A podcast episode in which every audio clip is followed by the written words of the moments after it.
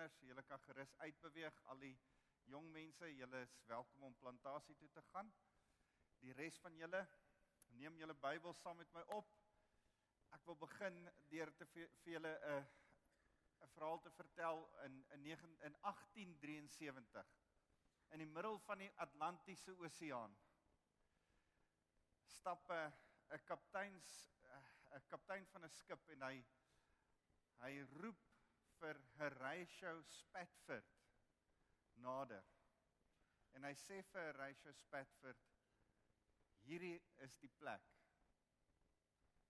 En Horatio Spatford begin 'n lied skryf. Jy sien wat die kaptein vir hom sê is hierdie is die plek waarop 'n paar maande, maand of 2 voor daai spesifieke oomblik in 1873 waar Horatio Spatford se vrou alleen van uh Chicago af na Engeland na na Europa toe op pad was, het hulle skip in 'n ander skip vas vasgery en Horatio Spatford se vrou Anna en hulle vier dogters is in 'n skip wat in 12 minute sink waar 226 mense sterf onder andere die vier dogters van Horatio Spatford.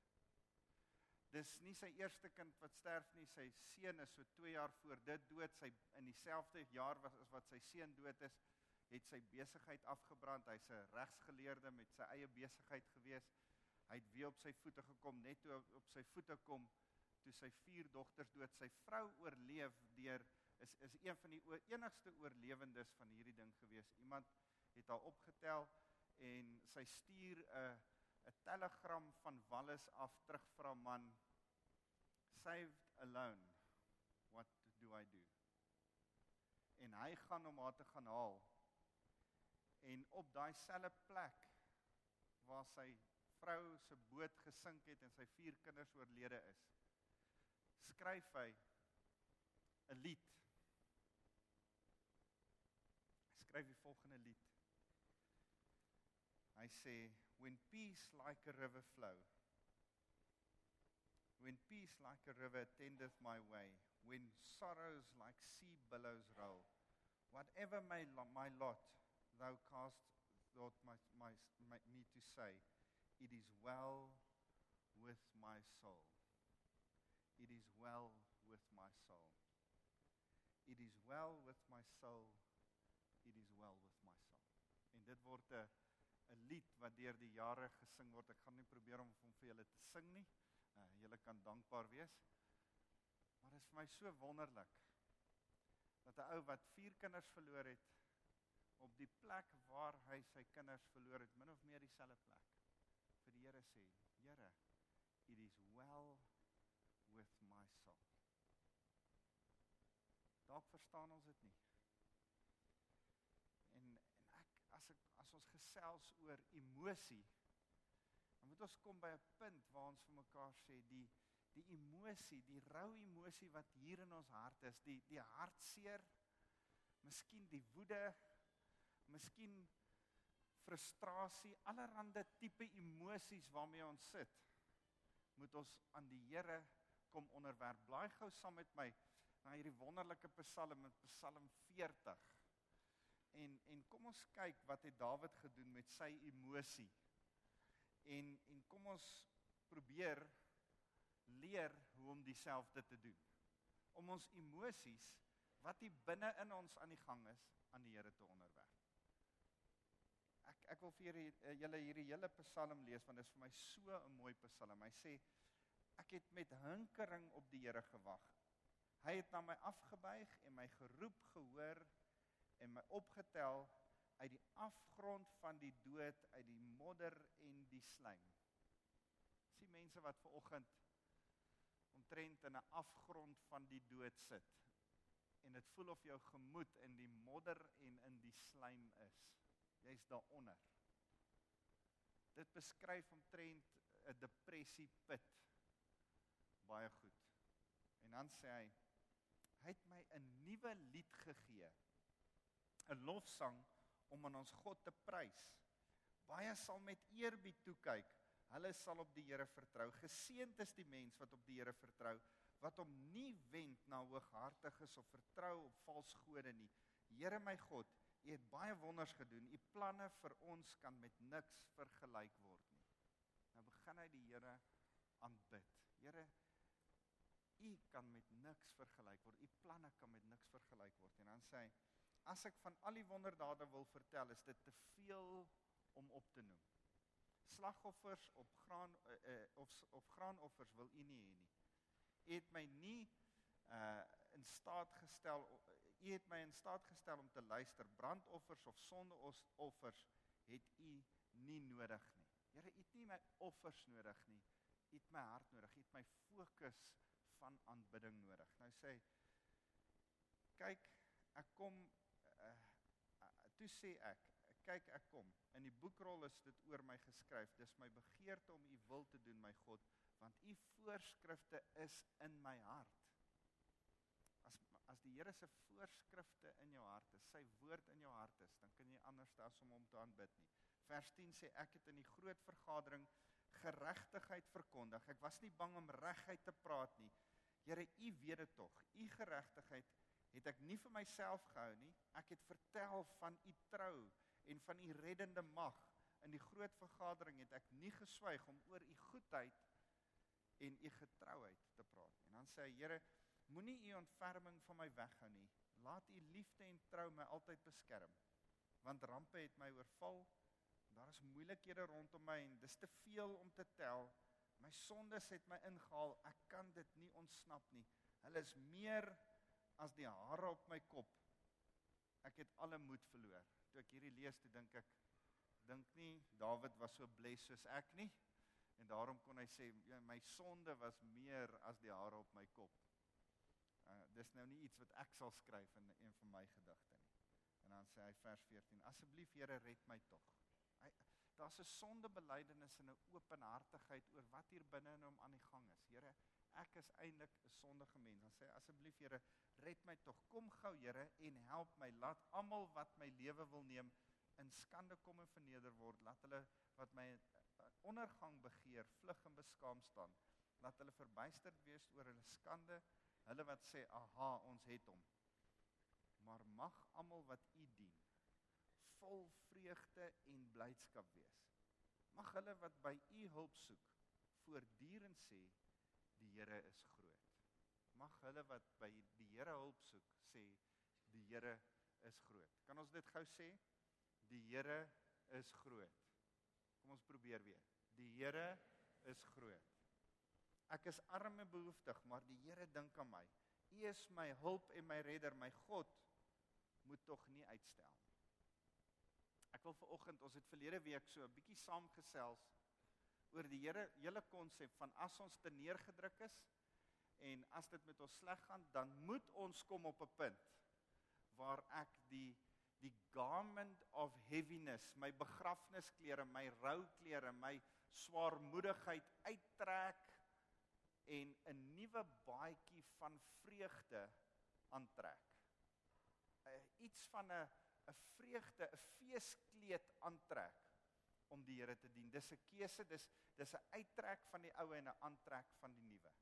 En en ek ervaar ver oggend dat ons net mooi moet moet hoor wat Dawid hier sê. Hy sê uh u het my voete op 'n rots laat staan en my op 'n vaste grond laat loop. Ek ek wil vir julle vir oggend sê, aanbidding om om die Here te worship is vaste grond onder jou voete. Dis die fondasie waarop ons emosie moet wees. Ons emosie moenie op op op sand gebou wees nie. Ons emosie moet op die rots van Jesus Christus en aanbidding in hom gebou wees. Anders dan gaan jou emosie met jou die heeltyd weggol.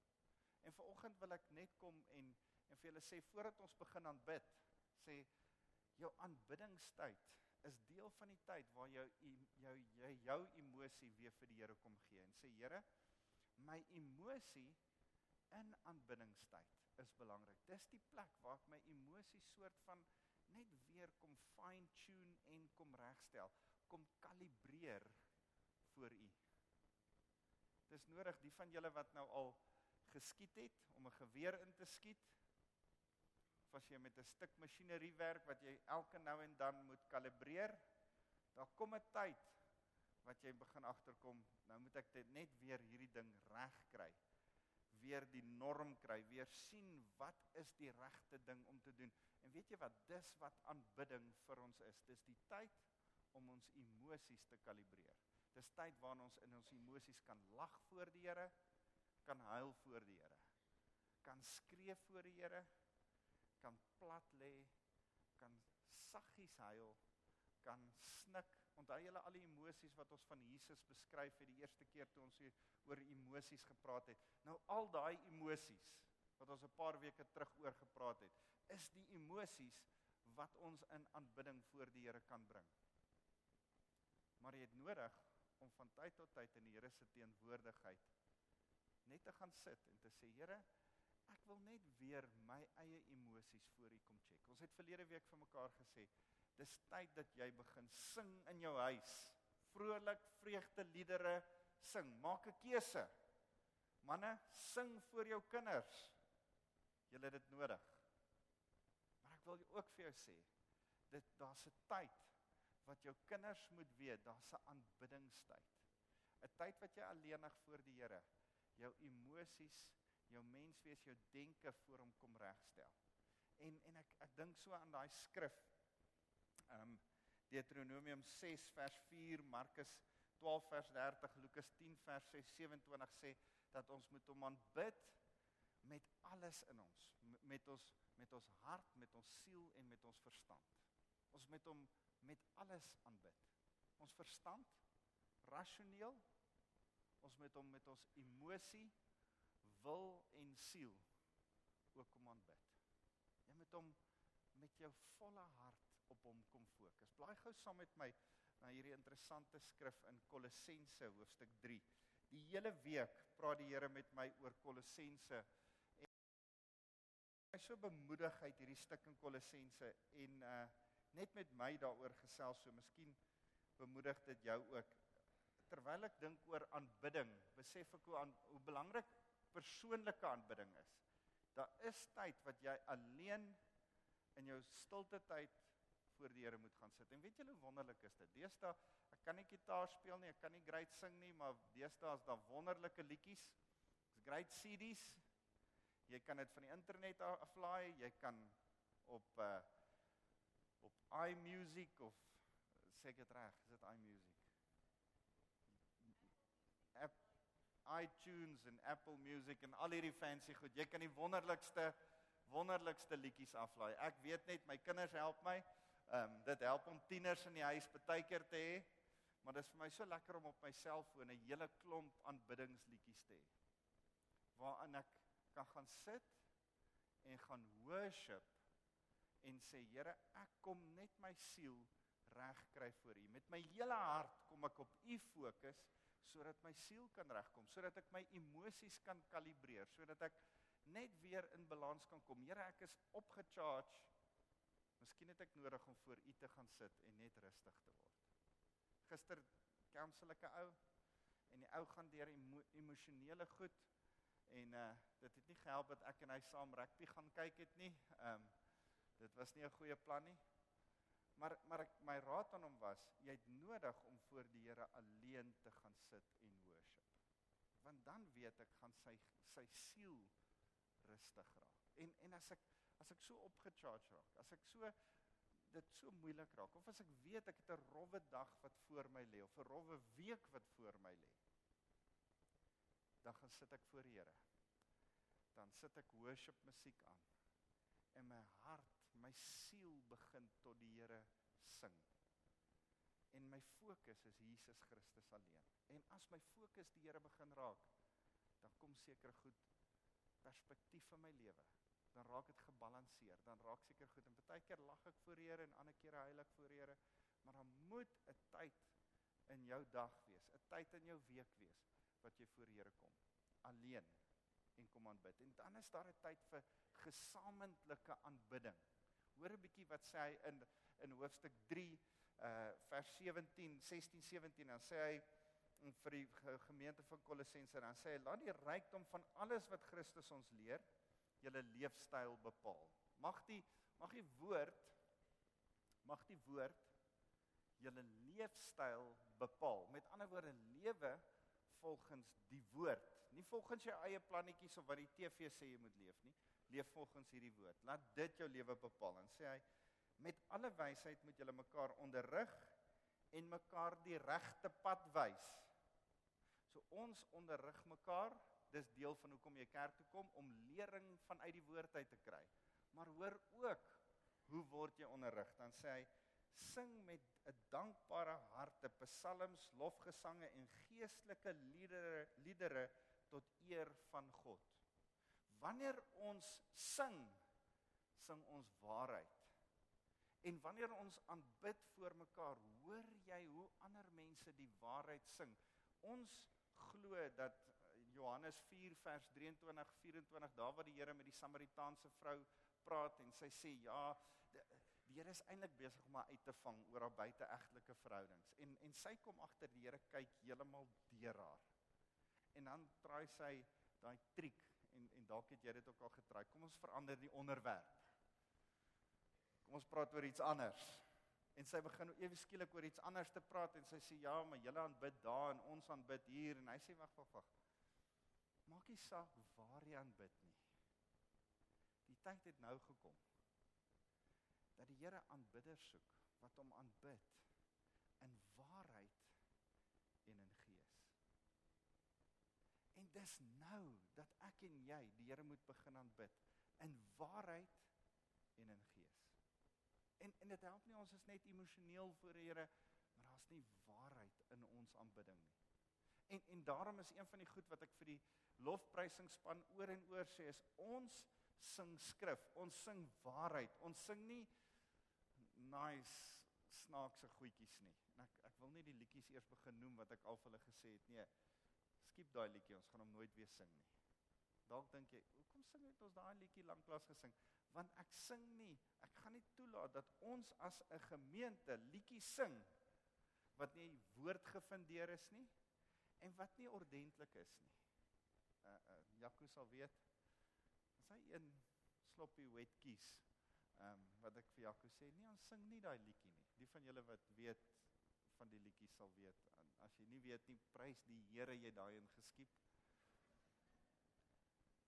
Maar ons sing wat waarheid is wat woord gefundeer is. Want terwyl ons sing terwyl ons aanbid onderrig ons mekaar. Dis wat hierdie skrif sê ons leer mekaar eintlik ons bou mekaar eintlik op. Hoor wat sê hy verder? Hy sê uh hy sê verder doen alles of dit nou met die woorde of dade is in die naam van van die Here Jesus. So is jy heeltyd besig om deur hom dank aan God die Vader te bring. As as ons besef waaroor gaan aanbidding. Aanbidding is nie net om Sondag hier voor te staan nie. Dis nie net in, om die oggende 'n paar liedjies vir die Here te sing of te luister nie. Aanbidding is 'n leefstyl. Dis 'n lewenswyse waar jy vir die Here sê, Here, ek gaan my lewe fokus op die waarheid en U in waarheid begin aanbid. Here, ek gaan my lewenswyse fokus op U in, in dieselfde hoofstuk, net in die begin van daai hoofstuk. Hoor hoe begin hy hoofstuk 3. Hy sê aangesien julle saam met Christus tot 'n nuwe lewe opgewek is. As jy wedergebore is, is jy saam met Christus tot 'n nuwe lewe opgewek. Dan sê hy streef na die dinge wat daarbo by Christus is. Wat wat waar hy aan die regterhand van God sit. Laat julle gedagtes beheer word deur die hemelse dinge. Dis dis asof die Here dit oor en oor vir ons sê om ons gedagtes te beheer te laat word deur hemelse dinge. Herprogrammeer jou gedagtes. Hy sê in in in uh, Romeine 12 vers 2 vernuwe jou gedagtes. Kom reboot hierdie komputer hierbo en herprogrammeer dit met dit wat die hemelse is van die Here. En en dan begin hy allerlei goed opnoem. Hy gaan aan en en dan sê hy uh vers 5 daarom moet julle die volgende wêreldse dinge afsterf wat deel van julle lewe is seksuele sondes onreinheid welle slegte begeertes En hy hy hy gaan aan vers 7.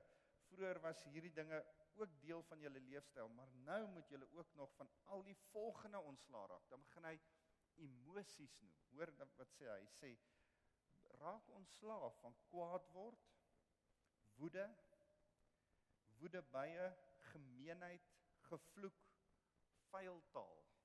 Raak ontslaaf van hierdie goed. Dis nie negatiewe emosies is nie veronderstel om deel van jou lewe te wees nie. Hoekom? Want jy moet jou gedagtes op hemelse dinge sit. Jy moet hergeprogrammeer word en begin dink dit wat hemels is in jou lewe. Want dit vestig 'n vaste grondslag, 'n vaste grond, 'n fondasie van waar af jy met gesonde emosie die Here kan aanbid. En dan hy sê dit so mooi, hy sê moenie vir mekaar lieg nie. Julle het mos die vorige mense in sy praktyke soos klere uitgetrek. Onthou julle daai hele ding van trek uit die baadjie die die die rou baadjie, die die baadjie van verdriet en trek aan die feesklere sê Jesaja 63. En nou sê hy dit, julle het mos die ou mens uitgetrek en 'n nuwe mens aangetrek. En sê hierdie mens kry voortdurend nuwe insig en word so verander en nuut gemaak om al meer soos sy Skepper te lyk. Ek en jy word al meer en meer soos Jesus. Ons moet meer en meer soos hy begin lyk. Eh, eh, een van die snaakste goed in my stilte tyd sit ek en ek ek lees die daai snaakse gedeelte in Genesis. Die is is 'n gedeelte oor Jakob wat by Laban is. En en Jakob is by Laban en dan sê hy hoor jy betaal my nie 'n salaris nie. Ek het nou ek is met jou twee dogters getroud. Betaal my nie 'n salaris nie. Ek wil kom ons maak 'n deal met mekaar. Ek vat die gespikkelde en gestreepte bokke en skape vir my. Jy vat dieselfde kleur bokke en skape vir jou. Die wat na my toe kom, die die wat gebore word en gespikkel en en so is, dis myne. En dan sê die snaakste ding, dan sê uh, en en en Jakob het weggegaan en waar die skape en die bokke gedrink het, het hy lote gaan sny met spikkels en strepe op en dit voor hulle gesit waar hulle gedrink het. En toe is omtrent al die skape en bokke wat toegebore is gespikkeld en gestreep. En ek dink, wow, dis weird. Sjoe.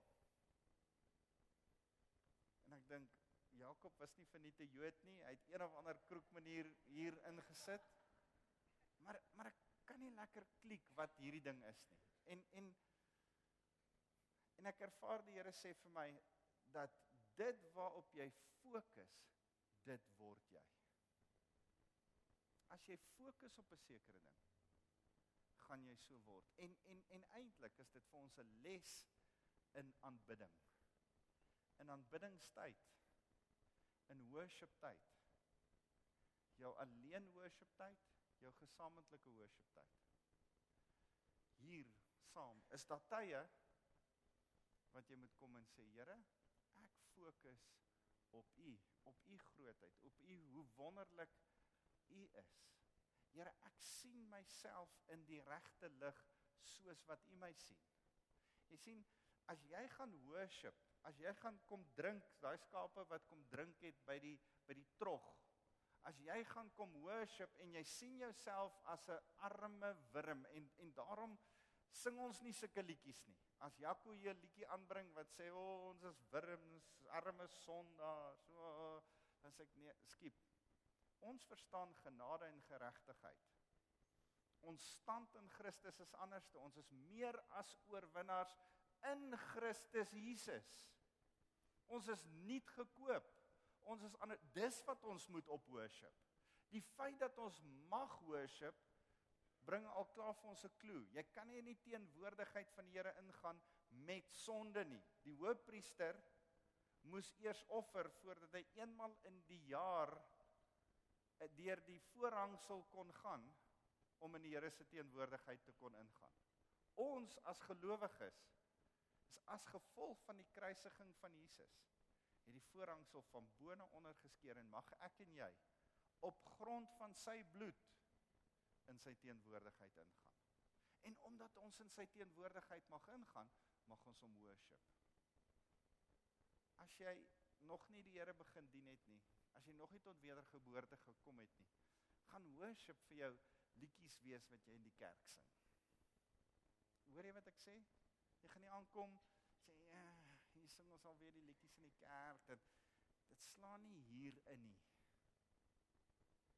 En erns wil ek vandag vir jou sê, as jy nog nie hier sit en iets slat hier binne in jou hart vas en verander jou hart nie.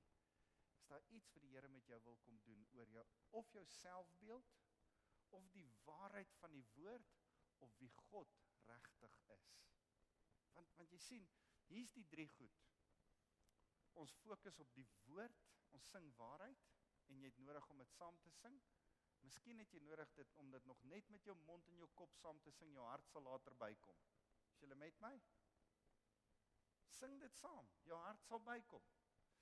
Miskien is jou fokus op wie jy regtig is nog nie reg nie. Miskien het jy nog nie geklik wie jy vrygekoop in Christus is nie. En staan jy hier en jy sing nog met gisteraand se sondes in jou gedagtes. Luister, jy is vrygemaak. Jy kan sê Here vergewe my, dankie. Yes, kom ons gaan. Here, U is groot. U is wonderlik. U is heerlik. U is waardig om aanbid te word. It's not about you. It's about him. Is nie oor jou sonde nie. Hy het dit klaar meegedeel 2000 jaar terug. Jy het nodig op hom om op hom te fokus. So jy moet begin besef dat die die tweede belangrike ding is as dit by worship kom, moet jou fokus Jesus Christus en sy grootheid sal wees. Dat dat jy die Here sal worship. As as die die Here vir daai vrou sê jy moet my in waarheid en in gees aanbid, dan sê hy dit gaan nie oor daai berg of oor daai berg. Dit gaan nie oor daai seremonies of rituele van julle Samaritane of oor ons Joodse rituele en seremonies nie. Nee nee. Dit gaan nie oor rituele nie, dit gaan nie oor seremonies nie, dit gaan nie oor mense nie, dit gaan nie oor 'n plek nie. Dit gaan of jou hart gefokus is op Jesus. Dis waaroor aanbidding gaan. Fokus jy op die waarheid, die waarheid. As as die Here homself aan Pilatus voorstel, dan sê Pilatus, "Ja, wat is waarheid?" Terwyl die waarheid voor Pilatus staan. Hy noem homself die waarheid. En en ek wil vir julle kom vra mag ons so gefokus wees. Mag ons, hy sê, hierdie mens kry voortdurend nuwe insig en word so verander en nuut gemaak om al hoe meer soos sy Skepper te lyk. Kom ons worship hom en dan lyk ons meer soos hy. Hy sê verder, hy sê in hierdie nuwe lewe is daar nie langer sprake van Griek of Jood, besny of onbesny, gekultiveerd, barbaars, slaaf of vryman nie. Al wat saak maak is Christus wat alles in elkeen is. Dis die waarheid. On, ons ons in die Bybelstudie in in Romeine is ons besig om te kyk na na hierdie twee strominge in die kerk in die vroeë kerk. En en en Paulus sê weet jy wat? Nie een van hierdie goed is belangrik nie. Kom ons fokus nie op die mense en op wat aangaan en op wat verkeerd ons fokus op wie Jesus is. Julle het die is die mense wat God uitgekies het wat hy geheilig het en wat hy liefhet. Daarom moet julle die volgende soos klere aantrek trek hierdie aan nou as ons gaan worship. Die worship span kan vorentoe kom. Hy sê trek hierdie aan.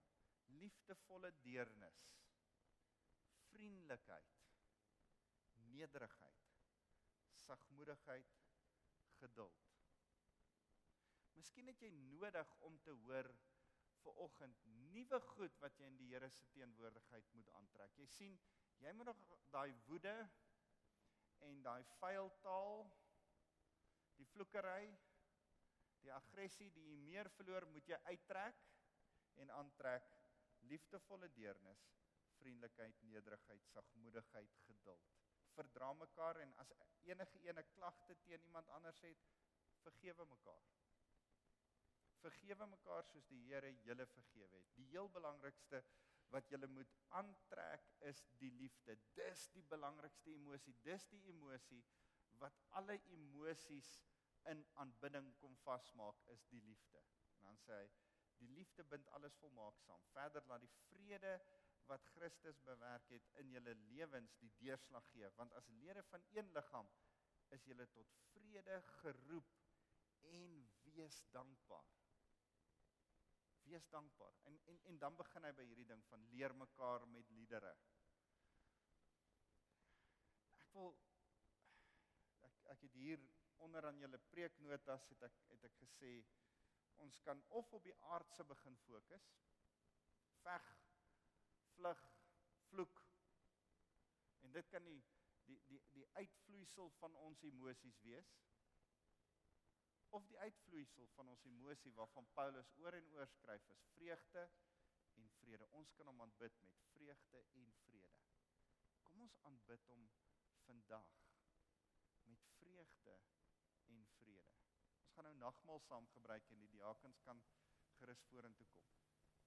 As ons nagmaal saam gaan gebruik, wil ek hê dat jy net op jou daar waar jy is vir die Here ook sê, Here, ek staan in 'n verbond met U vir vrede en vreugde. Here, ek gaan 'n kommitment in my lewe maak om soos Dawid 'n vaste grond van aanbidding te kry in my lewe. Here, ek gaan tyd maak om U te aanbid, alleen en saam met ander mense. Nie net Sondag nie, maar ook alleen tyd. Ek ek wil vir jou nog iets sê. Daar's daar's tye wat as as jy nie musiek het nie, as jy nie series het nie, as jy so onmusieklik soos ek is. En dan dan is daar dalk ander maniere om die Here te aanbid.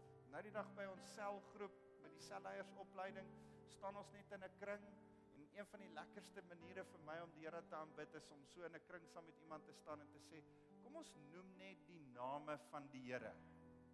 Terwyl ons die Here se name begin noem, begin sy naam opgelig word en kom daar 'n heerlikheid.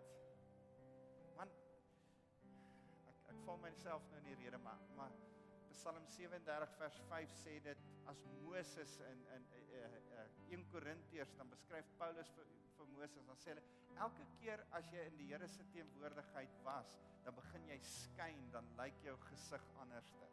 Weet jy wat vir my die lekkerste? Om julle dop te hou en ouens te sien wat by Jesus Christus uitkom en te sien hoe julle gesigte verander hoe julle begin skyn as gevolg van worship fokus op Jesus. Julle word soos daai stokke voor die skape. Julle word soos die een wat voor julle is. Julle word soos Jesus. Julle begin skyn. Onthou julle wat het met Jesus gebeur op die berg van verheerliking? Hy het geskyn. En arme Petrus geniet dit so. Hy sê, "Wow, great. Kom ons bou twee tente en ons bly hier." Party van ons wil net so in die teenwoordigheid van die Here bly. Nou toe ek weer in winkelspruit was daar waar ek my hart vir die Here gegee het, dink ek aan daai tyd en ek graag op daai kampterrein by daai see wou bly. Ek wou net daar bly. Ek wou 'n tent daar opslaan en vir ewig daar bly. Life goes on. Jy moet aangaan. Stye wat jou aanbidding so wonderlik is, dan dink jy, hoekom kon dit nie gewees het soos toe nie? Weet jy wat die Here is besig om jou jou verder te vat en vorentoe te vat. Jy moet weer aanbidding by hom soek want een ding het ek nie besef nie. Die aanbidding lê nie by winkelspruit nie. Die een wat ek aanbid het, woon hier binne in my. Ek vat hom oral te saam met my. Ek kan hom aanbid daar. Kan hom aanbid nou. Ek moet hom leer aanbid en dit elke oomblik geniet. Waar was ek nou? Ek was besig om te sê dat ons moet die Here aanbid. Myself in die rede geval. Maar ek wil kom ons as ons nagmaal gebruik. Kom sê ons vir die Here, Here, ons behoort aan U. 'n Ander ding wat ek ook net weer wil kom bevestig is daar's daar's 'n 'n 'n ding wat die Here oor en oor vir ons as gemeente saam begin sê is dis tyd om die nette reg te maak. Hierdie tyd in ons gemeente Is tyd om nette te herstel want daar kom 'n oes. Daar kom visse, daar kom baie visse. Te veel as wat die nette wat op die oomblik hier is kan hanteer. Ons strukture soos wat dit op die oomblik is, ons selgroepe, ons diakengroepe, ons kinderkerk, ons kinderkerk personeel, ons personeel, alles is nie groot genoeg, sterk genoeg, uh funksioneel goed genoeg om dit wat kom te kan hanteer nie. Dis asof die Here ons oor en oor bly waarsku. Ons is nou in 'n tyd waar die nette nie in die water is nie. Ons sit so 'n bietjie op die strand en ons maak nette reg. Vrywilligers môre aand uh, kom ons bymekaar en ons gaan juis 'n bietjie daaroor praat oor nette regmaak. Almal wat vrywilligers is of vrywilligers wil wees in die gemeente steek gou jou hand op.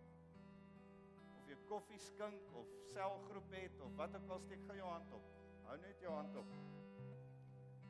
As jy nog nie 'n vrywilliger is in die gemeente nie, wil ek jou uitnooi kom gerus saam. Dankie julle kan julle hande afval. Môre aand in die Laapag gaan ons bymekaar kom en net lekker saam partytjie hou, saam met mekaar gesels oor oor hoe dit is om hierdie nette saam reg te kry. En en ons ervaar dat die Here vir ons sê bid vir wysheid oor waar oor waar daar nog swak plekke in die nette is.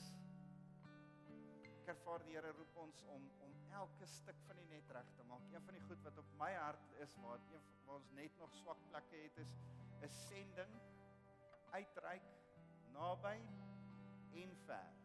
Arit ver en naby verlede week ry ek uit en ek stop by die BP garage en die ou sê, "Pastor, ek weet nie hoe weet ek se pastor nie." Hy sê, "Pastor, tell me what did you preach today?" En ek het die ek het die geleentheid om vir die ou my hele preek net so in 5 minute te kan preek. Dit was vir my lekker om te sien hy trane in sy oë. Dalk was dit sodat ek vinniger moet ry. Maar maar dit was vir my so lekker om vir hom te kon preek en ek dink, wat daarvan as iemand die woord wat hier gepreek is by 'n garage vir petroljoggies kan gaan preek elke sonoggend na die diens. Wat daarvan?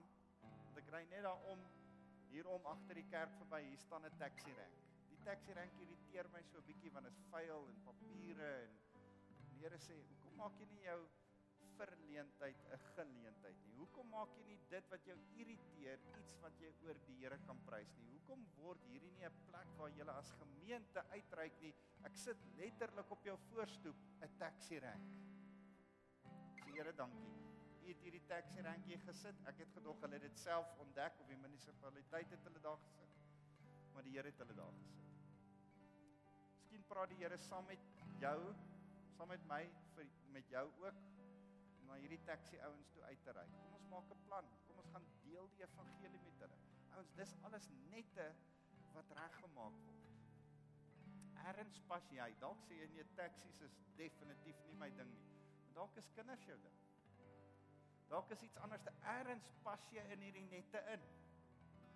Ouens, hier kom 'n groot oes waarna ons geweldig uitsien. Here roep jou om deel van 'n net te wees wat hierdie oes vang, hier hou gesond maak sodat ons die centurion in ons land kan impakteer met die evangelie van Jesus Christus. Here, dankie vir die nagmaal. Dankie dat ons brood kan neem, dit kan breek, met mekaar kan deel as bevestiging dat ons aan mekaar committed is. Ons is nie net een in die kerk van Christus nie